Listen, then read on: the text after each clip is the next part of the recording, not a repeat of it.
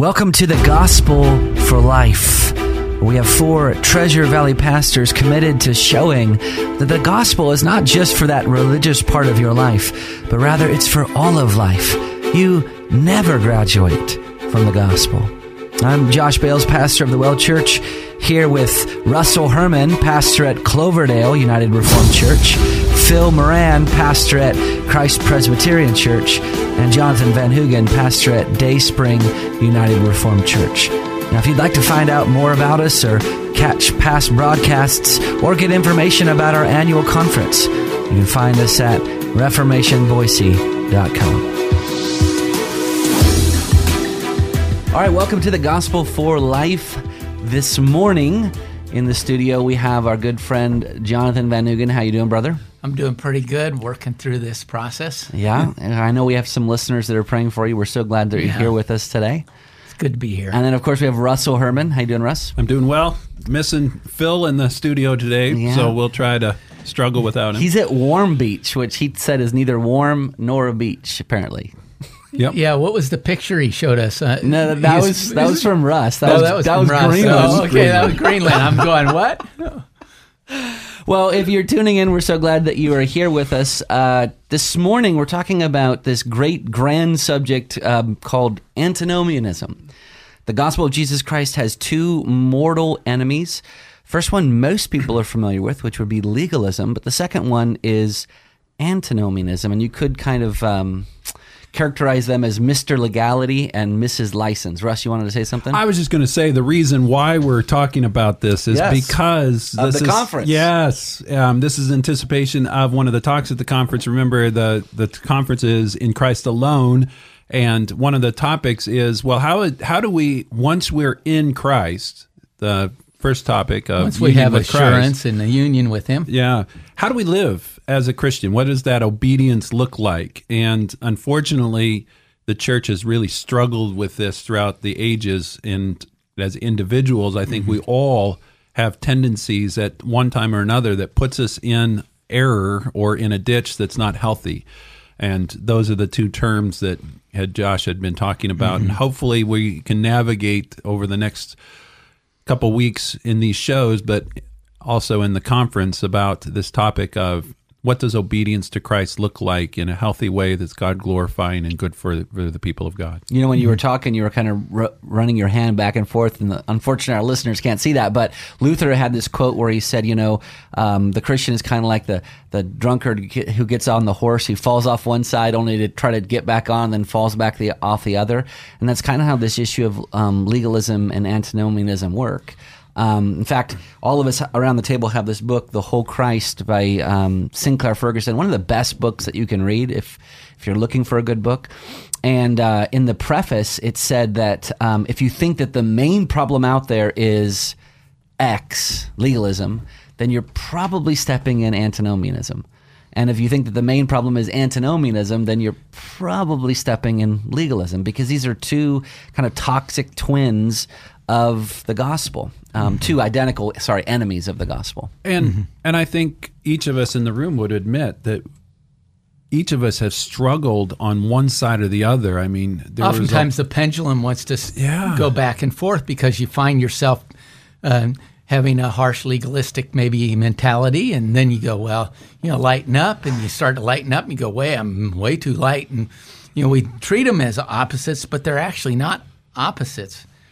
So all of that just to say, we might be able to talk like we know what's going on, um, but it's really hard for everyone to live this out um, in the practicality of life. That you're you're hearing things, you're going to be hearing truths from people that these are very real for us as we try to to live out what does it mean to obey Christ in a way that's pleasing to God.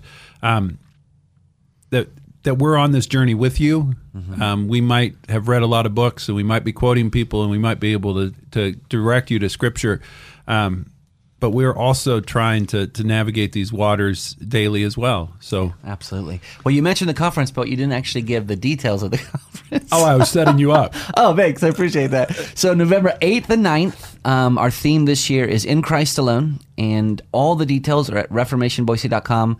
And if you register, you're going to get a couple great books, or at least one, There's one on assurance by Joel Beeke. He was one of our speakers two years ago. And then The Hole in Our Holiness by Kevin DeYoung. So just by registering, you'll get a free book. Which relates, the hole in our holiness relates to the topics that we're talking about over the next couple weeks. That's right.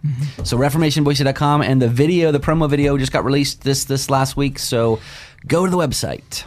Okay, so let's start by defining our terms as we move through this subject. So, brothers, how would you define legalism and how would you define antinomianism? I, I want to jump a little bit, you know, do a you know pre- I am not precursor guilty to this time. I mean, here's here's the thing. First, we need to understand that what we're going to say is the beginning and end of what we're going to be talking about. There's these two errors in the that obscure the gospel. Uh, You know, it obscures what Christ has done for us uh, in putting us at a right relationship with God. And these errors arise from, as you know, we've been reading some of this stuff. They arise from a failure to see the goodness and graciousness in God's character, um, our union with Him in His death and resurrection. We forget about those things, and these are the things that guarantee that all the blessings that come to us come to us from from God through Jesus Christ, our Savior, and that guarantee of those blessings also guarantees the shape of our Christian life, how we're going to live before Him. And we're dependent on the Holy Spirit for that obedience as we live by faith. And so Christ becomes the source and pattern of our Christian life. And we know that He lives within us, empowering us, ensuring us, uh, assuring us, comforting us, um, challenging and convicting and transforming us. All those things are going to come through this uh, relationship and union with Him. So when we get to a definition, we don't want to forget that's actually preloaded into that. De- That's What right. we're going to say. Um, Tim Keller, pastor of Redeemer Presbyterian Church in Manhattan, he would quote the uh, ancient church father Tertullian, who said, Christ was crucified between two thieves. And the gospel, this good news, is always crucified between these two errors. Yes. He- and he says, and he'll call, you know, he has a way of um, crafting certain words to, you know, get that idea across. He would say, you know, this legalism and antinomianism, this lawlessness is religion as religion and irreligion. I'm not going to go along with all these religious people. Yep. And or moralism and relativism, being a pragmatic about certain, uh, you know, things that God might require of us. So he comes down to legalism and antinomianism that or, way. or Mr. Legality and Mrs. License. and Mr. Legality and Mrs. License. Yes, what we're saying today. Yep. Yep. Okay, now that you totally didn't answer my question, appreciate that by the way. At least at least Russ I didn't do it. Okay. I Well, did can not do on. it. We can get back to this answer. I, I think the at the bottom of it, it, legalism would be that you have a preference for the the law as opposed to the gospel. You're not de- denying the gospel, but your tendencies move towards the law. That somehow what you do um, has some sort of, of effect on your own salvation. Yeah. that you can earn it, or that you. I'm not sure. Or- there's many legalists that would say you could earn it, but or that that we simply put God in our debt in some way. We've made him, you know, he, you know, he, they put him in our debt to procure, procure blessings for ourselves. So if I do XXX, then I'm going to live a more blessed life than that person, and we're putting him in debt for those things. And pastors kind of fall into that when all they're doing is preaching ethics. 10 things that you should do, five things you should not, try not to do, all these things where they're preaching ex- ethics. And that's not the good news that Christ has accomplished salvation for us through his life and his death. Mm-hmm. So then antinomian is just the, you know, in a sense, uh, saying because we're saved, uh, we don't really have to live this holy and good life. It's, you know, um, it's the idea that we can relate to God without necessarily obeying His words and His commands. This is the irreligion, irreligion portion of it. This is the license portion, the relativism. You know, it's the idea. It's God's job. It's God's job to forgive, and mine to sin right. and uh, and so they they assume that their life is you know really in some ways not much different than the unbeliever down the street, except that I've had a, a different sentence passed upon me, Right. and we foster pastors can foster people can foster that antinomianism when they preach the fact that um, God loves and accepts you just just the way you are. And they, they fail to communicate how the gospel identifies that sinfulness that we have and does this transformation in us That's and right. through us. That's right. So And, and I think it's really difficult because if legalism was just simply the fact that we think we can earn our salvation, eh, most people would just say, well, that's just error. yeah. I'm not But- a legalist. Um, but I think it it really m- moves in the te- direction of saying, well, no, of course I know I'm saved by grace. Mm-hmm. It's after that mm-hmm. that somehow my Christian life is dependent upon. Yeah. Mm-hmm. My ongoing salvation is dependent upon my work, Yeah. I'm what main- I do. I'm maintaining. I am maintaining, and that's more of where I think legalism is is at more than.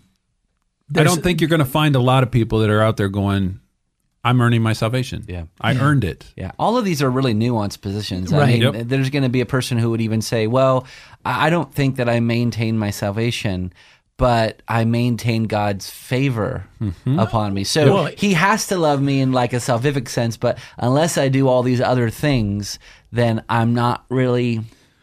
He's not. He really, doesn't like me. Yeah, I mean, he doesn't uh, like yeah. me. You see Yeah. it, you, you might see it in a Christian home. I mean, this this idea of legalism and, and license. There's some some families that aren't going to reprimand their kids because they're going to love them just the way they are, and there's others that are just riding them Very all the time. Great illustration. Okay, real quick before we run out of time, one of the things that we We um, didn't define antinomianism. Do you still want no, to do that? No, Jonathan did. Okay, but go ahead, define it again. no, no, we're good. We're good. Maybe our listeners didn't hear. So it's basically it, it basically says now that we're saved, we don't have to live a good and holy life. My job is to sin. God's job is to forgive. Oh, you know, there's there's a great number of people that say, well, the law is Old Testament; it's not New Testament. I don't have, I'm not bound to the moral law. Yeah. In that in that way, There- I can, you know, God's law, His moral law is not really binding on me as a Christian. I've been forgiven of all these things. That's right. That's right. Okay, so one of the things that we said at the beginning of the show is that legalism and antinomianism are are essentially non-identical twins from the same womb. Now, they look like complete opposites. Mm-hmm. Brothers, what what do we mean that these are non-identical twins from the same womb? What do they have in common? I think Sinclair Ferguson does a great job with this when he's talking about Eve's sin. Mm-hmm. And what he basically is saying is that the root of her sin is antinomianism, opposition to the law and the commands of God. But it was legalism that darkened her understanding, dulling her senses and destroying her affection for her heavenly mm-hmm. Father. So the idea is that Eve's sin was antinomian, that she's saying, I don't want to obey God. But the root of that sin was really her misunderstanding of the heart of God mm-hmm. and the heart of the command. Right. That was legalism. Her actions were antinomianism. Mm-hmm. Yeah. And I think those two really do play off each other quite frequently in the heart and mind of, of people. Yeah, the, he he does he does that really well. He says the root is both the same thing. They're both trace trace back to the lie of Satan. You can't trust the goodness of God or His commitment to our happiness and well being. You know that if we simply obey God, we're going to miss out on something. And there's you know they so they're refusing to br- believe in the love and the graciousness of God. They assume that the king, commands of God are given so that we're uh, you know they fail to see they're given to us to be the people that we were supposed to be. That's right. Great one liner from Sir Ferguson is legalism is simply separating the law of God from the person of God. Awesome. And antinomianism does the same thing. That's Yeah. correct. Yeah. That is correct. Separates the law of God from the person of God, character of God. Well, you've been listening to the Gospel for Life. We hope that you check out all the information about our conference that's going to be touching on this subject of antinomianism.